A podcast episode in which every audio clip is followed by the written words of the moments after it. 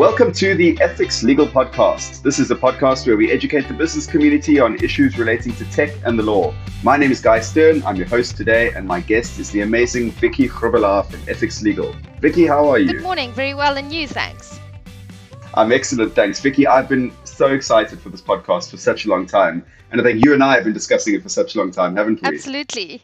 Yeah, and so, you know, my background is in computer science and I started my own software company, and your background is obviously in law. And so we thought that the perfect topic for us to discuss in our very first ethics podcast would be relating to software and the law, and specifically relating to cloud computing. This is actually the first part in a three part series on cloud computing and the law and contracts. In the first part, we're going to do a history of cloud computing and discuss some of the terminology. In the second part, we're going to discuss contracts relating to cloud computing. And uh, I know that you've told me about many, many different contracts, SaaS agreements, and privacy policies, and so on. And then in the third episode, we're going to talk about process, contract negotiation, and everything people really need to know and understand about managing contracts to do with cloud computing. How does that sound? You ready to get Sounds started? excellent. Sounds like you are ready. We are both ready, hopefully. um, and I'm a little nervous as this is our first podcast ever. So maybe you could just take me back to the 90s. It was a simpler time um, before cloud computing was even on the horizon. Um, how did people used to get, and this could be sort of for the Gen Z and the younger part of our audience, how do people actually used to procure and install Sure, software? I'm going to give away a bit of my age here um, because I know this. We used to have CD-ROMs um, where individuals could buy a CD-ROM and you would put that into a little place in your computer and you would download it onto your own desktop. Um, the other thing that was prevalent was big servers that, that hosted, and these were very expensive. Um, and this actually then led to the application software provider or the ASP as we know it um, emerging from that because of these servers being very expensive. Amazing. So that's also taken me on a little uh, trip through memory lane. And, uh, you know, I remember we used to get uh, Encarta, uh, the old um, software products for, uh, you know, looking things up. And I remember we used to buy games. We used to go to the shop and buy CD-ROM games and install them and also things like your word processor. I think it was easier for the for the software vendors back then too, wasn't it? Because, you know, they didn't have to worry about sort of all these, you know, crazy cloud computing concepts and various licenses. Yes and no. I think cloud computing has opened up so many doors for software providers and made it so much easier, and there's so many opportunities. So, from that perspective, mm, uh, uh, maybe easier to an extent, but I think a a lot more exciting and a lot more possibility since cloud computing came on the scene. That's so true. Okay, so you know, let's let's talk about what happened after the '90s. So we got rid of all of our CD-ROMs, and we started to access uh, various sort of software products, you know, via our web browser and through the internet. So you know, tell me a little bit about you. You mentioned ASPs, is that right? Correct. So the first thing that emerged was ASPs, uh, which is similar to cloud in that it provides software over a wide network. It was hosted remotely, or still it can still be hosted remotely. But the difference, and it's a fundamental difference to cloud computing, is that it's customized fully for one customer, which means that it can't be rolled out to many customers as cloud computing can.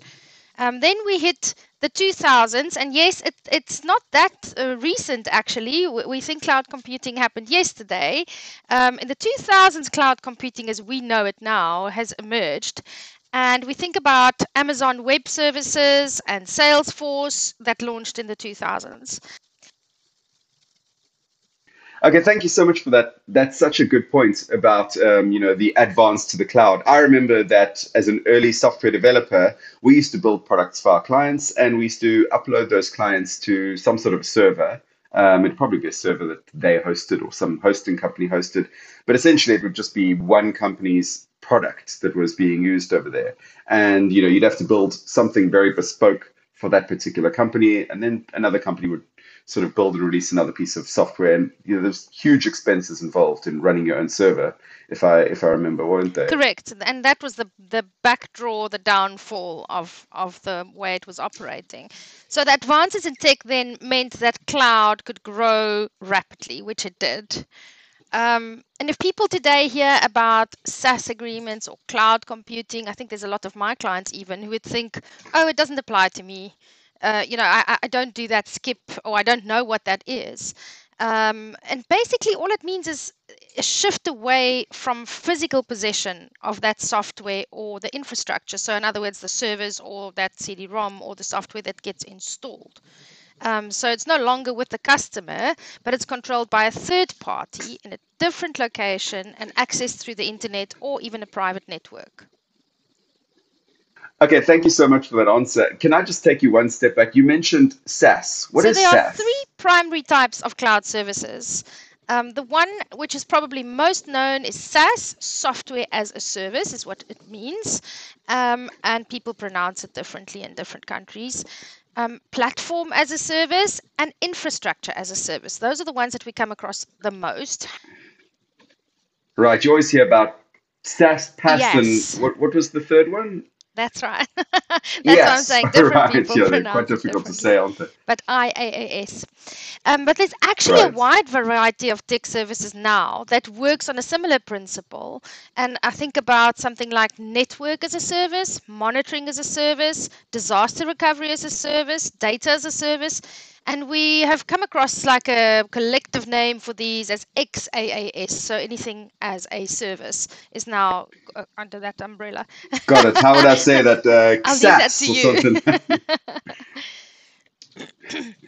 Okay, amazing. So that that's so interesting. Um, so now I understand what cloud computing is. Um, I think I've got a good idea of what SaaS, PaaS, and IaaS and all the different SaaSes are. So um, yeah, do you want to tell me a little bit about SaaS and you know about the business model and why is it so popular? Why does everyone want to know about SaaS? Okay. SaaS is really popular because all a customer needs is really a computer and internet connect, connection. It can be rolled out to multiple customers, and here I mean hundreds of thousands, um, and they all access the same software, usually through the internet. So let me give you some idea of SaaS products that are out there that you've come across probably, but had no idea or didn't connect them to the fact that they are cloud computing products or SaaS products um, Microsoft Office 365. That's a SaaS product.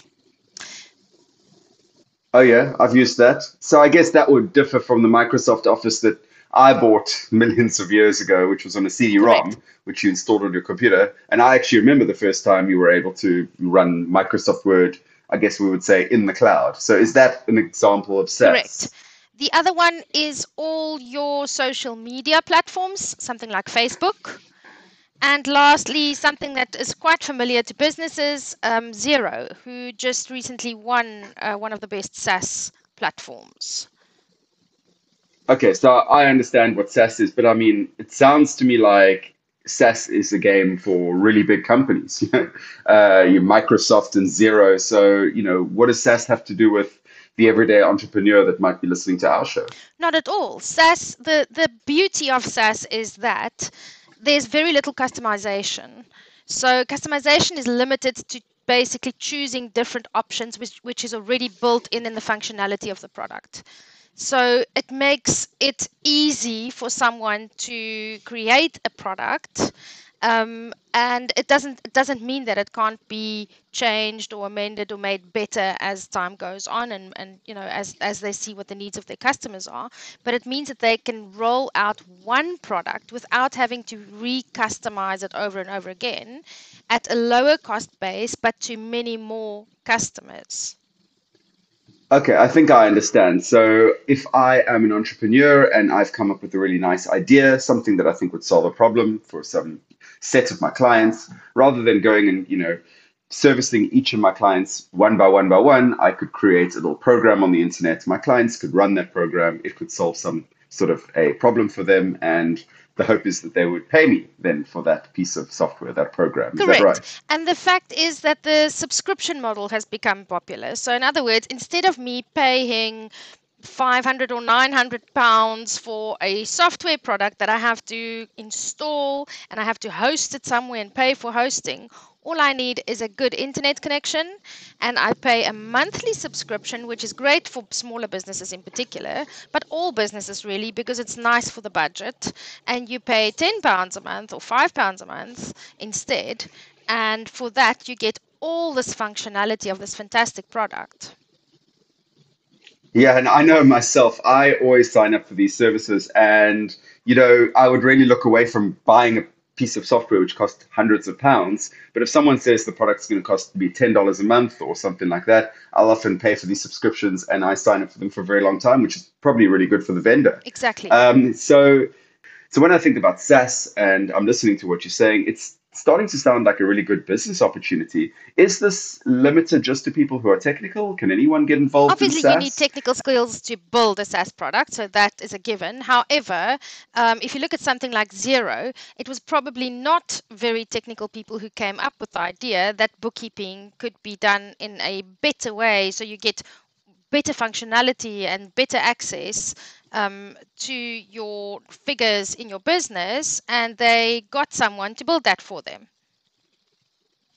I understand. That's so interesting. And, you know, it really makes me think of all the different people who might be listening to our podcast, even if you're not technically minded, even if you're not a software developer, you might have some very interesting insight into business that could help you to sort of build some kind of widget, some sort of a product that could change the nature of your business and take you from being a you know whatever your profession is now to being some sort of a SaaS vendor. And yeah, is there anything else that you want to tell me about SaaS and uh, anything that we've left out? I think just that SaaS is everywhere. So um, there's a lot of people that actually use that as a business model, um, even in places where you didn't expect it. If you listen to the names that we talked about and, and the type of services that have it's evolved into now, um, so it's a really useful model and very interesting times, and it brings so much possibility for vendors. Amazing. Vicky, thank you so much for this. And I'm so excited that on the next episode, we're going to be speaking now a little bit more about the legals behind SaaS. Do you want to give us a little sneak peek about the kind of stuff we'll be hearing about on the next episode? Sure. Um, I'm excited for the next episode as well to take you a bit deeper into how a SaaS agreement should look. So, if you're a SaaS vendor or if you sign a SaaS agreement, which most businesses do these days, um, even though they don't always realize, um, what to look out for, what are the risks, what you should be doing, what you shouldn't be doing um, to make sure that the model still works for you.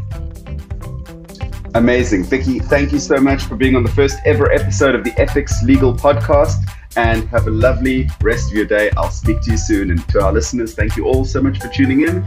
And you can catch us on the next Ethics Legal podcast. Thank you, thank Guy. You. You've been a wonderful host guiding me through this.